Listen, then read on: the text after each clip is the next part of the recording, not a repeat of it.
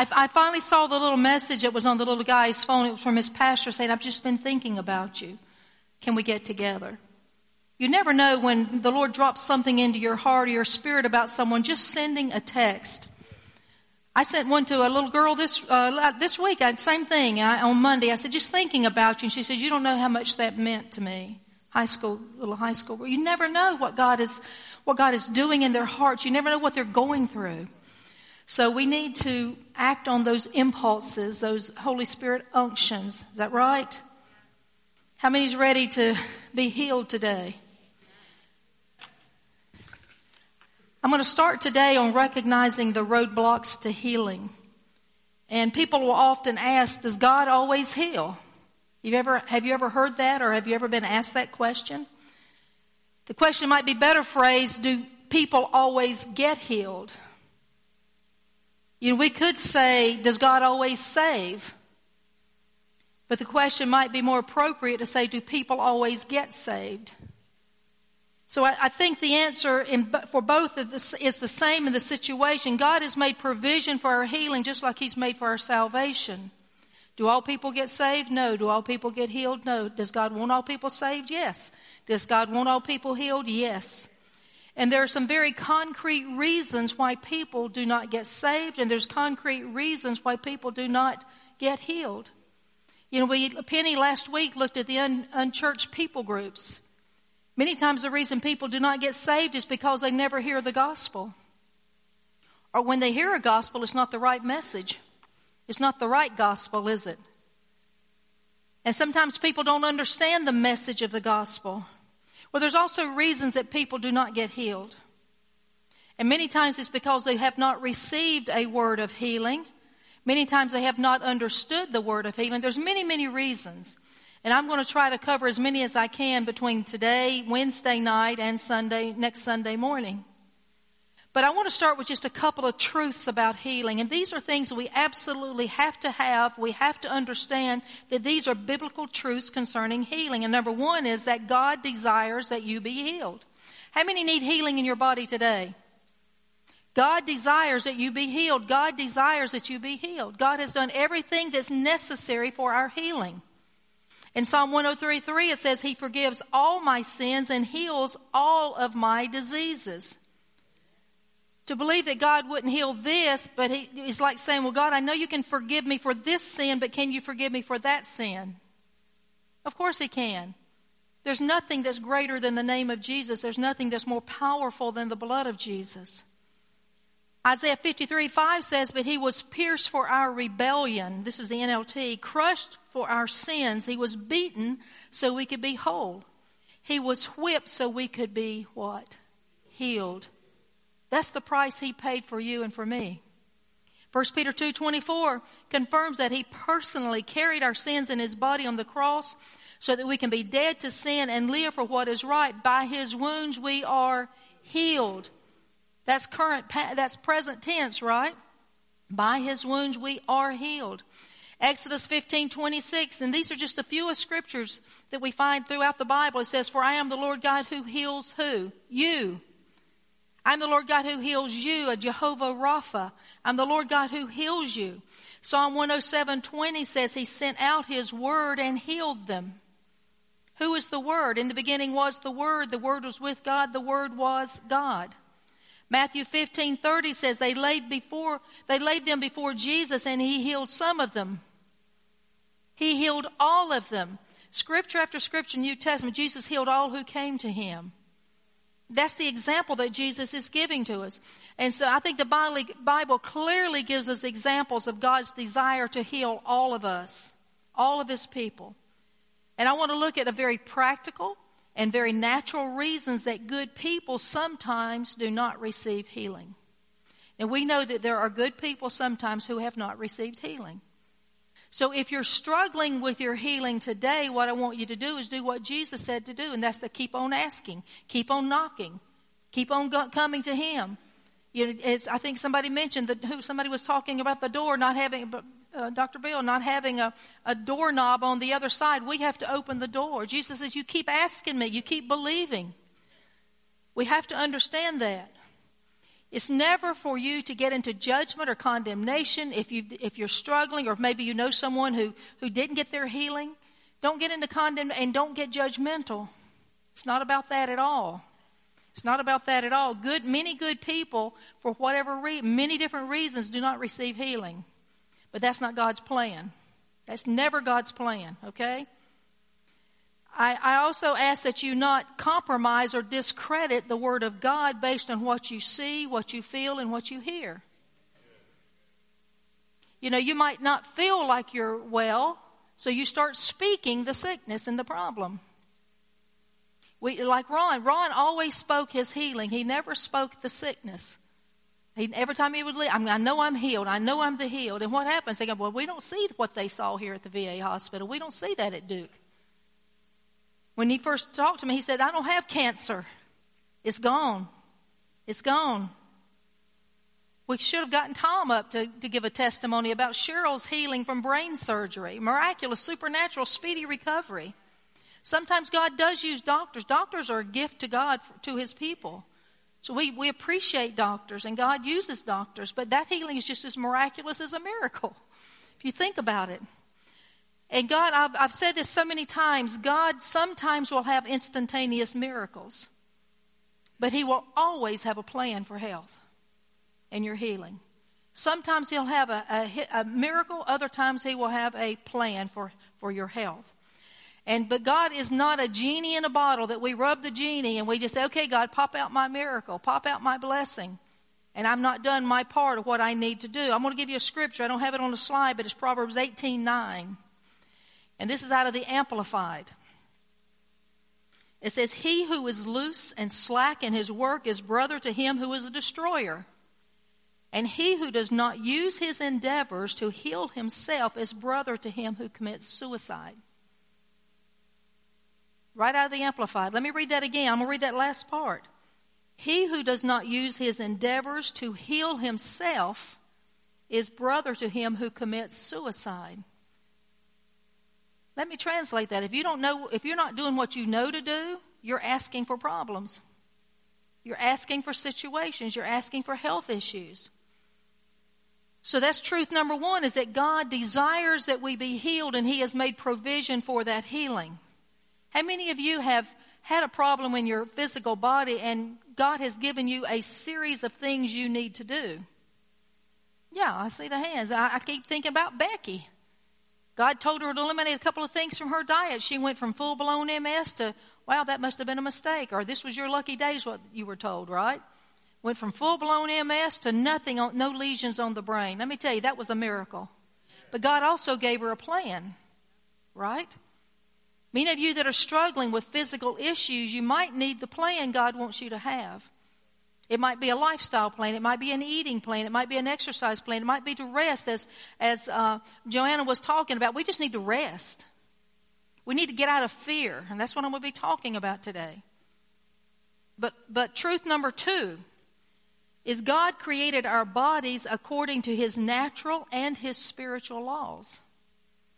Let me give you a scripture. Genesis 2 7 says, In the Lord God formed the man from the dust of the earth he breathed the breath of life into the man's nostrils, and the man became a living person. The King James says a living soul.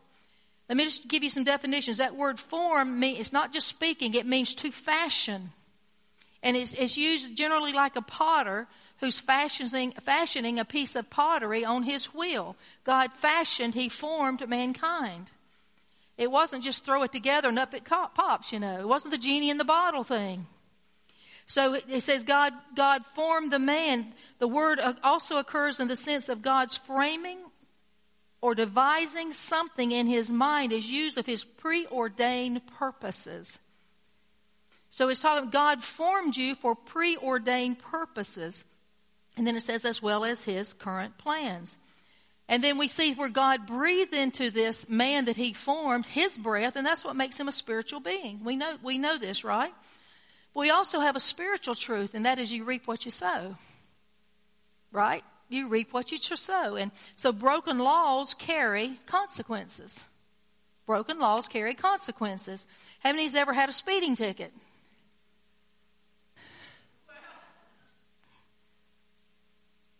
I, the, I haven't had one in a while, but I, I was just flying to pick up the girls at daycare. I think it was just the girl at that time. And I was going down and I had just switched from a 25 to a 35 to a 25, but I didn't stop. I just kept going 37, 38. This nice little policeman pulls me over. And he's very nice. He's very apologetic that he has to give me a ticket. And I'm very appreciative that he's doing his job. And so he says, now if you want to, you can go online and possibly you can get mercy. So just apply for mercy. And so my husband said, no, we're going to call the attorney. I said, no, we're not. I was guilty. There's a consequence. If our attorney keeps getting us out of these things, you know, the consequence, you know, if you don't have a consequence, you're going to repeat it, right? So, so I go online and I, and I go in there and I'm thinking, oh no, well, I know the DA. What if she sees that I had a ticket? Now I'm embarrassed, you know, that I had a speeding ticket, but I just went ahead and did it. And sure enough, they reduced it to improper equipment. See, I had mercy. But see, there was a consequence to, I still had to pay the court costs, by the way. So there was a consequence to breaking a, a law that was in place. And, and so our body has, our body has natural biological laws. And if we break these laws, there's going to be a consequence. Let me just give you some of the natural systems of the body that God created. When God was fashioning us and, and, and forming us, this is what He did. He created a circulatory system. We know how important that is, right? Circulates blood, carries oxygen and nutrients to other parts of the body. What happens if your veins get clogged? You, are breaking, you're violating the law that the body was designed in, right? Designed for. If your veins get clogged, your blood doesn't flow right, your blood pressure shoots up, and sometimes you may die. How about digestive or excretory system? That absorbs nutrients and removes waste. What happens when those things go bad? People have to go on dialysis right? To purify their blood. The endocrine system. This influences the function of the body using hormones. The exocrine system, the skin, the hair, the nails, sweat, and other ex- exocrine glands.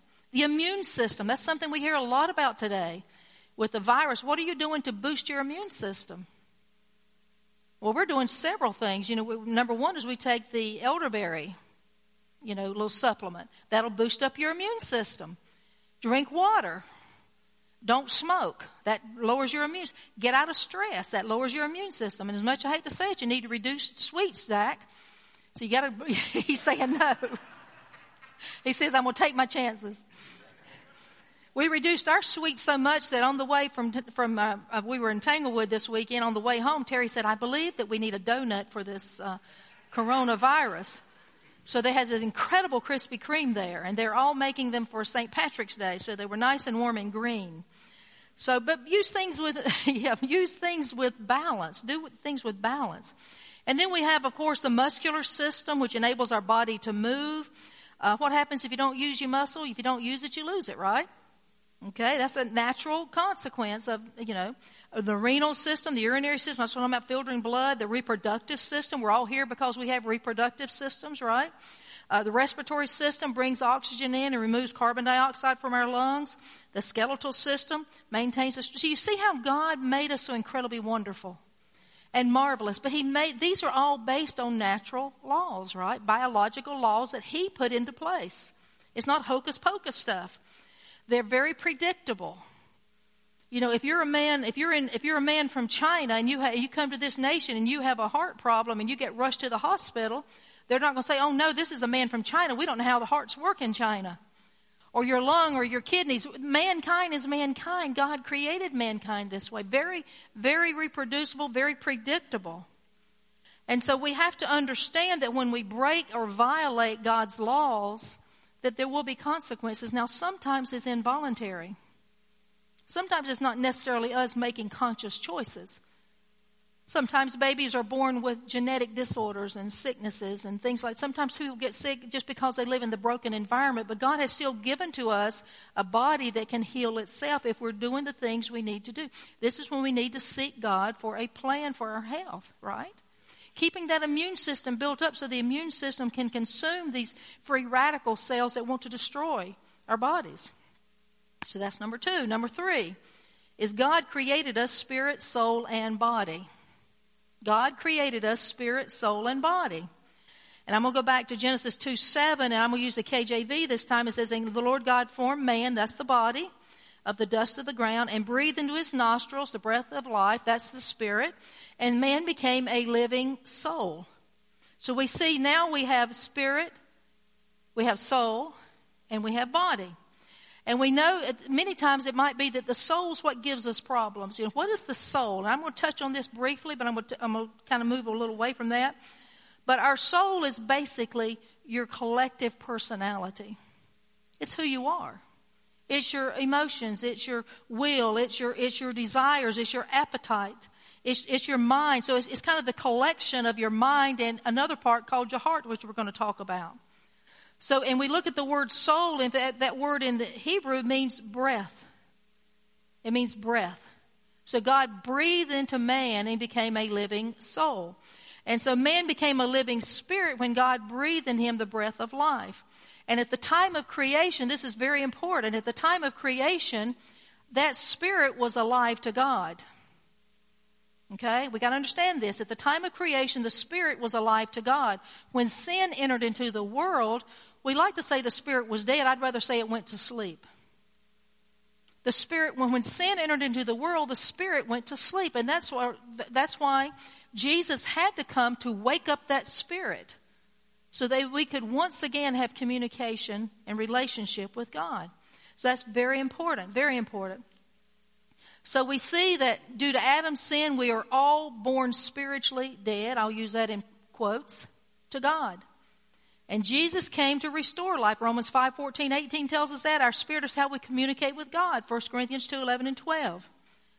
But what and how we feed our spirit, our, our soul, will determine the condition of our life. Very, very important.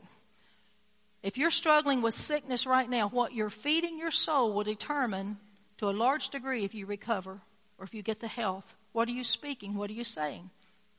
What is your mind believing? Because the brain is going to send signals to the body with whatever you feed it. Garbage in, garbage out, right? Garbage in, garbage out. So what and how we feed the soul will determine the condition of our life. 3 John 2 says we prosper and remain in health what? As our soul prospers. So, so our soul is kind of like the programming of our life. Have you programmed yourself for sickness or have you programmed yourself for health? What kind of program have you got in place in your life? Because whatever is running in the background of your life is going to control everything about you. It's going to control the decisions you make, the words that you speak. So how are you, how are you programmed? What is your soul programmed with? Is it programmed with the negativity of the doctor's report? And we believe that. Jesus said, speak to the mountain. He didn't say, don't, he didn't say ignore the mountain. He said, speak to the mountain. Speak to that mountain. In the name of Jesus, I declare that that cancer is underneath the name of Jesus, Jehovah Rapha. I don't doubt that it's there. The doctor said it was there. I have symptoms it's there, but the, but the truth is, God says He heals me. The facts are I have it. The truth is He heals. What are we programming ourselves to believe? So the soul is the culmination of the activities of the heart and the mind, and that's what I really want to focus on. Matthew 22, 37. Jesus said to them, You must love the Lord your God, what? All your heart, all your soul, and all your mind. So there's obviously three distinct components of the immaterial man our spirit, excuse me, our heart, our soul, and our mind. Three very important parts. I want you to think about this now. Just bear with me a minute. We're going to jump over into something else, but I want you to bear with me. I'm going to give you the distinctions between the three. It's very important that we understand this. Number one, the mind is where we process information objectively. Objectively. It's a data input point. See, the mind does, and the mind and we, the mind and the brain are two different things, but I'm going to use them right here kind of a little, just give me some grace here. The mind does not form an opinion on the information it receives. The mind does not form an opinion on the information that it receives. Garbage in, garbage out. If you grew up in a culture that taught you that certain behaviors were acceptable, your mind just receives that as data. But it's only when the heart gets involved that we begin to form opinions on that information that we have received. So the heart is where we subjectively look at information that has been received. The heart forms an opinion and establishes a value on what the mind has received.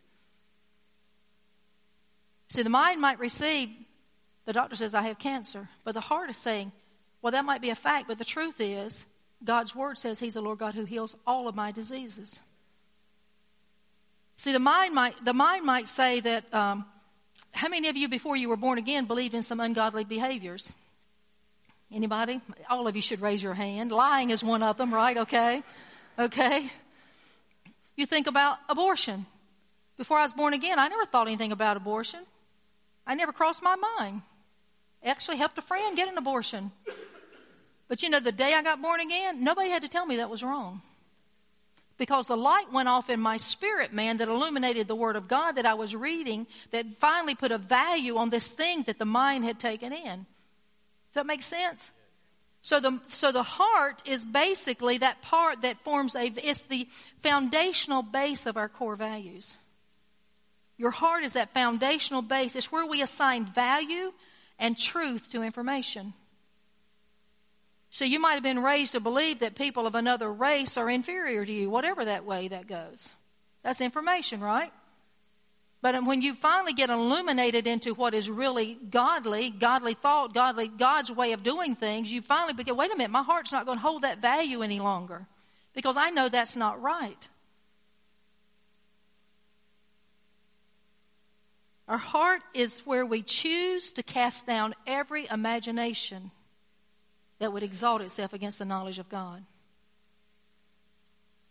Believe me, neuroscientists are showing us now that the heart, not the one that pumps the, org, the, the blood, but there's a heart part of man, they call it the mini brain, but it has much more electromagnetic energy and power than our big brain. And it's only when the little brain and the big brain get into agreement that you can truly have faith. Because otherwise, the mind is here, See, the mind stores things like a file cabinet, so everything that happens, you store it in that file cabinet with no, with no uh, judgment placed upon it. But it's when we get into, get into the heart of man, it's when we have the opportunity to form, a, form an opinion. What does God's Word say about this? What do I really think about this? I tell my guys all the time in group, I said, you've got to decide what your core values are and what your life values. Most of them say, I don't even know what you're talking about, core values. How were you raised? I was raised to believe this, this, and this. I said, but do you believe it? Well, I never thought about it. Never really thought about it. You know, I, have told us several times about when we were raised about the storms. My mother was scared to death of storms. We'd go huddle in a room and close the blinds and nobody could speak or nobody could laugh and nobody could play cards because we might get struck by lightning. And we grew up that way. And so every time when I'm an adult now at 19 or 20, I'm thinking every time a storm comes up, I'm going to get killed. Chances are, you know. But then I had this thought, wait a minute. That information is not, not really in my heart because I don't, I've never been struck by lightning in my whole life. I've never seen anyone struck by lightning. You know, somebody asked on Facebook, hey, do you know anybody has the coronavirus? I don't know anybody who's got the coronavirus. I mean, I hope I don't ever find anybody with the coronavirus. But sometimes, see, we'll grab hold of information and we don't really reason with it, and we don't allow faith to get mixed with what information we have, and so we allow fear to come in and take the place of our faith. And faith is not foolishness. I've said it time and time again. So that's the mind. The heart is where we form and where we subjectively look at the information we have objectively received. And then the soul is the character or personality that's shaped by the choices of acting on what is in our heart. So our personality is shaped by who's ruling our heart. Who or what's ruling our heart. Our, our character, our personality is shaped and formed. You are known by what's ruling your heart. You are known if you're a person of integrity. You're known if you're a person who's generous or stingy. You're known if you're a person who's faithful. You're known by these things. And so we're shaped by who or what rules our heart. And so it tells us in Psalm, uh, excuse me, yeah, rules our heart. Psalm 19, 119, 11 said, listen to this. I never really thought about this until this week, by the way. Never really, never really separated all this out until this week. It pays to get away, doesn't it? yeah. Psalm 119, 111. Suddenly my eyes are drawn to everything in the word that says about the heart. Psalm 119:11, David said, "Your laws are my treasure; they are my heart's delight." See, the Word of God now is a delight in my heart, not just an intellectual knowledge. This is why people can sit all their lives in churches and quote Scripture just like that, but it never got into their hearts. This is why I can tell us in John, John's epistle, that if you if you comfortable in your sin, you've never known Him because the Word never got into your heart. So you're only as strong as what, what you believe in your mind, but your, the heart that's much more powerful is not there to guide you in the way you should go. Isaiah 51 7 said, Listen to me, you who know right from wrong, you who cherish my law in your hearts. Do not be afraid of people's scorn nor fear their insults. What did David say? Hide your word where? Not in my mind, but in my heart. I don't hide your word in my mind, I hide it in my heart. Your mind might be telling you all day long you're quoting the Ten Commandments, but is it in your heart? Is it in there enough that is causing a change in our life? And that's what repentance is. The spirit man gets on fire and the spirit man begins to feed the heart. Which brings us to the primary scripture I wanted to use today. I had to give you all that little preliminary, and that's Proverbs 4.23. We've, we've looked at this scripture so many times. But it says above all, now remember the soul is that culmination of the heart and the, and the mind. But it says above all you guard, what are you to guard? Your heart. Above everything you guard. Doesn't say guard your mind, it says guard your heart. Stuff, information is going to come into your mind and you look at it objectively. But what is the heart going to do with that information? Above all we guard, we're to guard our heart. Listen to this, because it determines the course of our life. This is why Christians, you've got to be careful what you're taking into your heart. You take it through your eyes, you take it through your ears, you take it through your influence. What are you la- allowing into your heart? What is it that you focus on? Whatever you focus on, you're going to become like. Whatever you, whatever you, um, if you're believing that God doesn't heal, then you know what? You're right. He's not going to heal. If you believe, you know, we, we just got to realize that the Word of God is truth, but do we grab hold of that Word in our heart? Or we believe in what everybody else says? We need to be careful. You know, there's just something about all this coronavirus that's not clicking with me.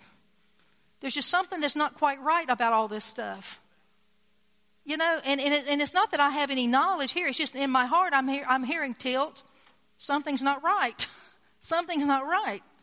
Just doesn't make sense. How many of you believers have, have been somewhere or heard something or been involved with somebody and your, your heart goes tilt? And you're thinking, I don't know why I'm this way. My heart's just telling me something's not right here. That's the Spirit of God that's ruling into your heart. But I have hidden your word in my heart. The heart, now listen, this is the definition out of the Hebrew. It's the locus or the seat of a person's thoughts, their mind, their volition, their emotions, their knowledge of right from wrong, conscious, consciousness is understood as heart. The heart and the soul are so closely uh, connected, sometimes it's hard to even make the distinction. So it's that, it's that very seat or that foundation of a person's thought, their mind, their volition. What are you doing with what's coming into your mind? Is this making sense? I know this is presented a little bit differently. But I got excited when the Lord showed me this about 2 o'clock one morning. That's when he seems to teach the best. Have you, anybody else noticed that? It's hard to get those messages when you're running through the day, isn't it? And then he says, guard your heart. But then he says, because it will determine the course of life. Now listen to this. This is out of the Louw-Nida lexicon. It says, the course of life means to have a prosperous, bountiful, blessed, favorable circumstances in life contrasted with a cursed, unfavorable time or life. He says, so be very careful what you put into your heart. What you receive as truth, is what it's saying, because what you receive as truth will determine the course that your life takes. So that's about everything. Number one, what do you believe about Jesus? What do you believe about the Word of God? You know, I told you many, many years ago, right after being born again, the Lord said, you got to decide what you're going to believe, my Word or what makes sense to your head. I said, I choose to believe your Word, even if I don't understand it. That word gets hidden in your heart, and then that, that word that word just begins to take bloom, and it, it just creates. You know, you, you go back through the scriptures and look at all the times where the heart is mentioned. I told you Psalm 119:11. He says, "I've hidden your word that I might not sin against you." Job 10:1 says, "I am disgusted with my life. Let me complain freely. My bitter soul must complain. Why? Because the heart has taken on negativity." Proverbs 14:30 says, "A peaceful heart leads to a healthy body." Jealousy is like cancer in the bones. Is your heart at peace or is your heart all jumbled up? So when our soul is sick, our soul and our heart are sick. If your heart's sick, your soul's going to be sick. If your soul's sick, your body's going to be sick. So when our soul is sick, our body is sick. Now I want to give you some data. This is from from scientific journals. Okay, you, is that okay? I know a lot of y'all like that. Okay. Let me just read. This came out of the Soul Sickness Journal of the American Osteopathic Association. I love this. They even had the term soul sickness or demoralization. Listen to this. Is characterized by feelings of hopelessness. I love the video. There is hope. A sick soul has no hope. And helplessness. Listen to this. And a perceived sense of incompetence. This condition typically involves vague, unexplained physical symptoms. Have you ever had a symptom and the doctor doesn't know what to call it, so we just must have a virus? We don't really know what this is, so it must be this. And then he goes on to say, patients with this condition require a restoration of their morale and hope. Soul sickness is a diagnosis that one will not find described in medical textbooks. Dr. Bill, you ever wrote a prescription for soul sickness? No. You probably could give a gospel, right? okay. Nevertheless, this is Dr. Charles Parakas. Nevertheless, I encounter this condition many times a day among patients in the family practice where I work. In my experience, patients with what I refer to as a soul sickness typically have these symptoms vague, unexplained symptoms such as body pains, dizziness, fatigue, headaches, and insomnia. Now, there could be organic reasons for these, but he's saying that many times people, he can't find a, a root cause to why I'm, why do I have headaches all the time? You know, there's a reason for that. I had headaches all the time, and when the Lord said, get off of beef, pork, and chicken, the headaches went away. It wasn't the beef, pork, and chicken that was better, but I think it was all the chemicals that was in there. It's amazing. And then he says they may have been diagnosed as having such conditions as chronic fatigue syndrome, chronic Lyme disease, chronic pain syndrome, fibromyalgia, migraine headaches, multiple chemical sensitivity syndrome, or any of a host of emerging new diagnoses. Now, is this a real thing with these people? Absolutely. They're not, they're not pretending like they're sick and they're not sick. This is a reality in their lives. But it's a soul sickness that's creating a physical manifestation in their bodies. So we're living in a world that is fear driven today by the coronavirus fear frenzy, I call it. And it's consuming the world and the world's in panic. You know, we went to four, four grocery stores yesterday just trying to find toilet tissue for our office. I tried online and they didn't have it. They said maybe April to May. I'm just going to say, can we tell our clients, can you wait to April to May to, you know, go to the potty? But it was crazy.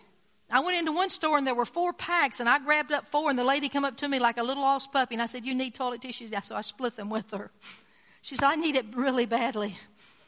But we see, so we're canceling schools and we're can- and I'm not saying these things are bad. I mean, sometimes there is a need to do these things. And I, I'm glad that our government is proactive in some of these things. I really am. We want to prevent some stuff. But I, I really think, Tilt, something's not right here. Something's not right here. It seems like we've moved from reason to reaction. It's a public pandemic. Psychologists and public health experts say public anxiety is high and is largely fueled by a feeling of powerlessness. Powerlessness. And there's a high level of fear permeating our nation. Some of the um, fear, let me just give you a definition on fear. Fear is the most damaging of the negative emotions, by the way. Fear is an emotion that God has programmed into our brain as a safety mechanism. But, but to the extreme, any, you know, shame is good as long as it's used for godly purposes to, re, you know, to cause us to turn from sin. All emotions are amoral. Anger is good when it's used to justify unrighteousness. But when it becomes chronic, excuse me, when it becomes chronic, it becomes a problem. It becomes a problem. So unhealthy fear, this is a definition, living under constant threat has serious health consequences. Fear, listen to this, fear weakens our immune system. So it's kind of, you know, we're like a hamster on a wheel. We're scared to death we're going to get the corona, the, what, the corona, corona, corona, whatever it is, that virus. We're, we're scared we're going to get it, and our fear is causing our immune systems to be weakened so that we're more susceptible to get it. It's kind of silly when you think about it, right? so, living under constant threat has serious health consequences. Fear weakens our immune system It can cause cardiovascular damage, gastrointestinal problems such as ulcer, irritable bowel syndrome, decreased fertility. It can lead to accelerated aging and even premature death. Fear causes stress and anxiety. Fear causes stress, and anxiety is a natural reaction to stress. Right? So if you're a psychiatrist, you, are probably going to be racking up in these next few weeks while you're handing out all these prescriptions for all this stress and anxiety that people are going through. Psychologists tell us that fear, worry, and anxiety are all the same thing. All the same thing. And I want to say again faith is not foolishness. Faith is not foolishness. And God has created us so incredible. And He put a little thing deep in our brain called the amygdala. And the amygdala is responsible for perceiving emotions such as fear and anger and sadness and these kind of things. And it helps us to control aggressive behavior and our aggressive responses back toward these emotions. It also helps us store memories of events to protect us. But it's that part of the brain that has a reaction. It either causes us to fight, to flee, or just to freeze, frozen. See, God created the brain this way for protection. But prolonged and chronic fear can certainly cause physical harm. You think about, and we deal a lot with children who have a lot of unhealed trauma. We deal a lot with adults who have unhealed trauma. And they're walking around and they're just, uh, they're just consumed with brokenness and fear and anxiety, waiting on the shoe to fall, waiting on the rug to be pulled out from under them. They go from one wrong relationship to another wrong relationship, abuse after abuse after abuse. And we're asking them, why can't you just get it together? Because of the damage that it does. Let me just give you some examples of what fear does to your physical health. These are just some of the things that happens. This is from Dr. Mary Moeller. I think I posted this part on Facebook this week. So for our physical health, it affects our immune system. It causes dysfunction in our immune system. Now, you don't have to raise your hand, but how many of you have been consumed with fear this week? Probably not any of you because you wouldn't be here if you did. Right. Now, we want to be cautious, and I, like I said, faith is not foolishness. But how many of us have been consumed with fear? Locked up in our rooms, locked up in our houses. It affects the endocrine system, causes dysfunction. It, it causes autonomic nervous system alterations. It causes sleep and wake cycle disruptions. It causes eating disorders from one extreme to the other. It causes alterations in the hypothalamus pituitary adrenal axis, which is what helps also regulate these neurochemicals that keep us still and, and steady.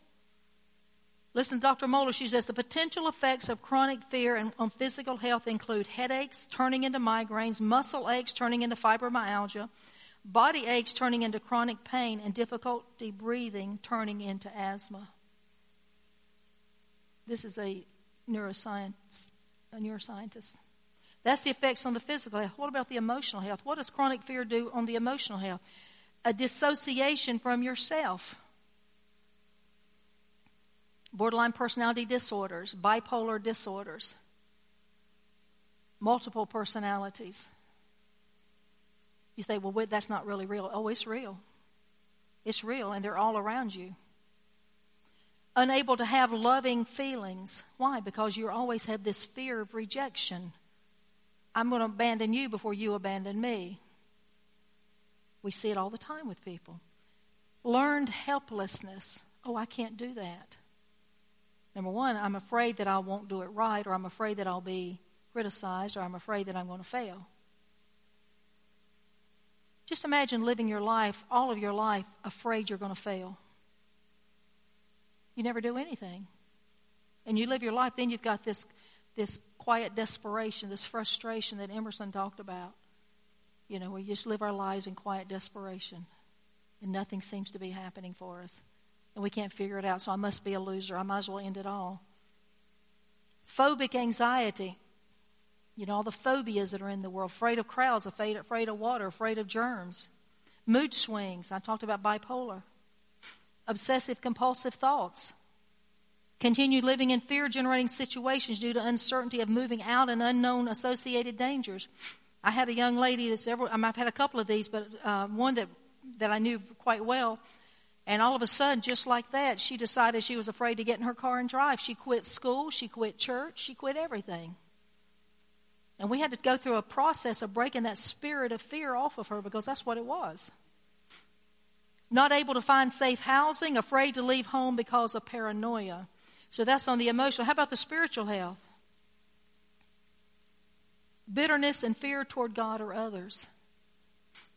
Fear toward and bitterness toward God or others. Confusion or disgust with God or religion. So you've got such a block on your heart because you're so bitter towards God, you can't receive from Him. You can't even maybe receive the plan He has for you for your healing. Loss of trust in God and or the clergy. Waiting for God to fix it. Well, God's in control. If He wants to heal me, He'll heal me while I'm continuing and eating and eating and eating and all the other things that we do that destroy our health. Not getting any rest. Despair related to perceived loss of spirituality. God doesn't love me. God doesn't care for me. I'm just a loser. I'm not going to make it. Ushers, I want you, there's a sheet back there that I prepared that is a prayer declarations for overcoming fear. Would you, would you mind handing those out? I didn't really want you to have it until after the message. This actually, I just, uh, this came from um, from um, Mr. Ben Woodward in an article he wrote on the two deadly power weapons against fear. And those weapons are prayer and worship. Prayer and worship. There's power in prayer, there's deliverance in worship. But I want to give you some script, just a couple of just quick scriptures. You should be familiar with this. 2 Timothy 1 7 says, God has not given to you what? A spirit of fear, he has not given to you. That is a spirit, and that spirit will come on you and it will overtake you. See, this is where your, your heart's got to get engaged and your heart's got to say, you got to know what the Word of God says. See, when, when fear comes on you and says you're going under, you're going to die, he said, no, my God says He supplies all my needs. My God says He heals all my diseases. When that fear comes on you and says your children are lost, you say, oh, no, no, no. The Word of God says that great is the peace of my children, and they're all taught of the Lord. The Word of God says me and my household will be saved. So your heart's got to get engaged with what is truth and not get engaged with what is a lie. So if the heart begins to believe the lie, it empowers that lie in our life and opens the door for the enemy. We have to begin to, to get our heart engaged with the truth of what God's Word says. So he did not give us a spirit, this is the amplified, timidity, cowardice, craving and cringing and fawning fear. Sounds horrible, doesn't it? But he has given us a spirit of power and of love and of calm and well balanced mind and discipline and self control. See, your mind is going to get out of balance and your mind is going to get all skewed based on what your, how your heart's receiving the information. If my heart is feeding back to the things that my mind is telling me, my mind's going to be all over the place, right? Well, what's wrong? I can't get peace in my mind. I'm just filled, filled with anxiety. All this stuff. No, the heart's got to, the heart's got to disqualify. It's got to come up, you know, what does it tell us in Corinthians? It's got to cast down every imagination that exalts itself against this right here. The heart does that. The heart's got to cast it down. John 14, 27, Jesus said, Peace I leave with you. Peace I leave with you. My own peace I now give and bequeath to you. Not as the world gives, do I give to you. Do not let your hearts be troubled, neither let them be afraid. Stop allowing yourself to be agitated and disturbed. Do not permit yourself to be fearful. It is your choice. Do not permit yourself to be fearful and intimidated and cowardly and unsettled. We've got to allow, what are we feeding into our hearts? What are we feeding into our hearts? About all we guard, we're to guard our heart. Now, whatever diagnosis you have in your body, that might be a medical fact, but it's not a spiritual truth. So we don't just discount it and say, well, I'm just going to pretend like I don't have it. No, that's foolishness. No, okay, God, I need a plan. I need a plan. And God will give you the plan He wants. I remember Dr. Cherry. You remember Dr. Cherry? I don't know if he's even on TV. You remember him? And he had this huge center in Dallas, Texas, I think it was, or somewhere in Texas. And he said there would be people that came to him with cancer. And he would always pray, God, I want you to show me those who have faith for healing and those who don't. And that's what he would do. He would talk to the person. He would discern this person has faith for healing. He would send them back and he would give them a prescription of faith to follow. But those who did not have the faith for healing, he would prescribe a medical process or plan. Is that something? It's the same thing that happened. When I, I told you, when I was diagnosed with type 2 diabetes, the God said, throw away the medicine. You need to change your lifestyle. Because it, it's, it was caused by my eating disorder. Now, that's not the same for everybody. Let God speak to you. It's different. Type 1 is different than type 2.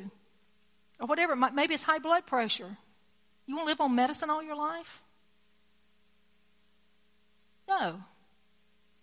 What about ner- nerve pills? I'm getting, I know I'm getting real touchy here. I'm not saying dump them in the toilet right now, but what I'm saying is ask God for a plan. And God will bring you the plan. I don't want you to begin to speak. Let's stand, if you will. I don't want us to, I don't want us just to speak, uh, declare these over ourselves. I love the way he divided this. Says, You are the God who is for me. So these, let's read this together. Now, and I want you to think, I'm declaring this over my body. Think about what it is that you need from God for physical healing. It might be what you need for financial healing or emotional healing or relational healing, but we're, we're kind of focusing on healing today. Wednesday night, I want you to be here. I'm going to specifically hit one really hard that causes a lot of problems in people's life for healing unforgiveness. Okay? Psalm 18, 19 says, I say like David said, read this with me. I say like David said, You brought me forth also into a broad place. You rescued me because you delighted in me. Psalm 56, 9. This I know that God is for me. He's not against you, He's for you.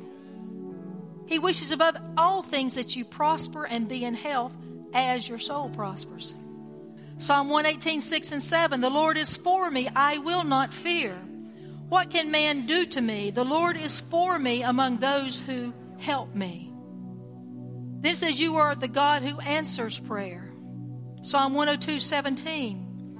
You will respond to the prayer of the destitute. You will not despise their plea. James 5, 16. You said that the earnest, heartfelt, continued prayer of a righteous man makes tremendous power available, dynamic in its working. John 16, 23 and 24. Jesus, you said, Truly, if I ask the Father for anything in your name, he will give it to me. And ask and I will receive so that my joy may be made full. 1 John 3, 21 and 22.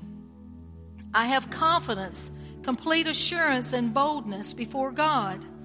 And I receive from Him whatever I ask because I watchfully obey His orders, observe His suggestions and injunctions, follow His plan for me, and habitually practice what is pleasing to Him.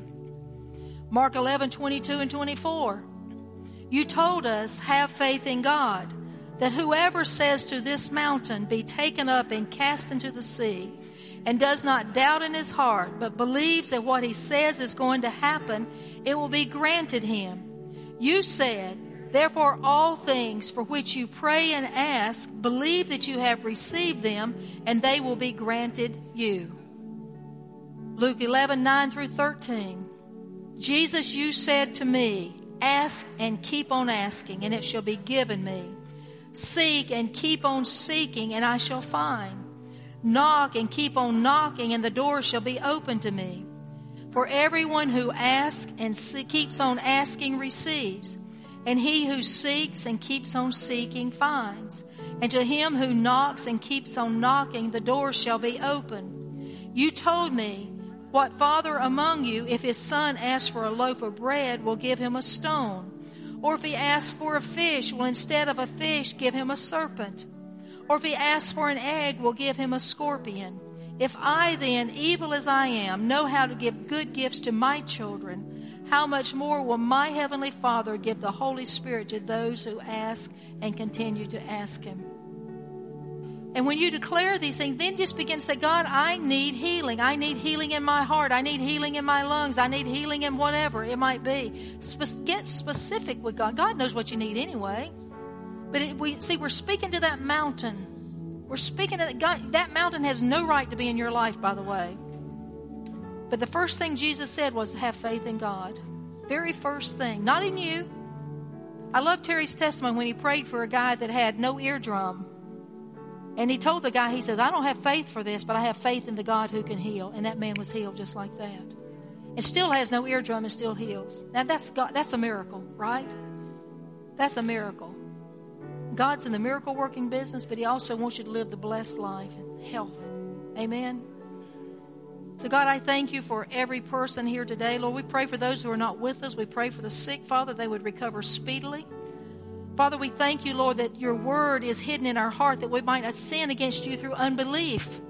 God, that your word is hidden in our heart, Lord, that we can combat the things that the enemy throws at us, God. That with the information that comes into our head, Lord, our heart processes it in context with your word. We don't allow the mind to rule the heart, the heart will rule the mind. And the heart will determine the condition of the soul. And God, as our soul prospers, we prosper. As our soul is healthy, we are healthy. So, God, we so thank you. We so appreciate that you are Jehovah Rapha, that you are the Lord God who never changes your word. You don't change your word concerning healing, God. Thank you for the stripes on our Lord's back for your healing, for our healing. In Jesus' mighty name. I pray blessing. Father, I just pray a divine protection upon every person here.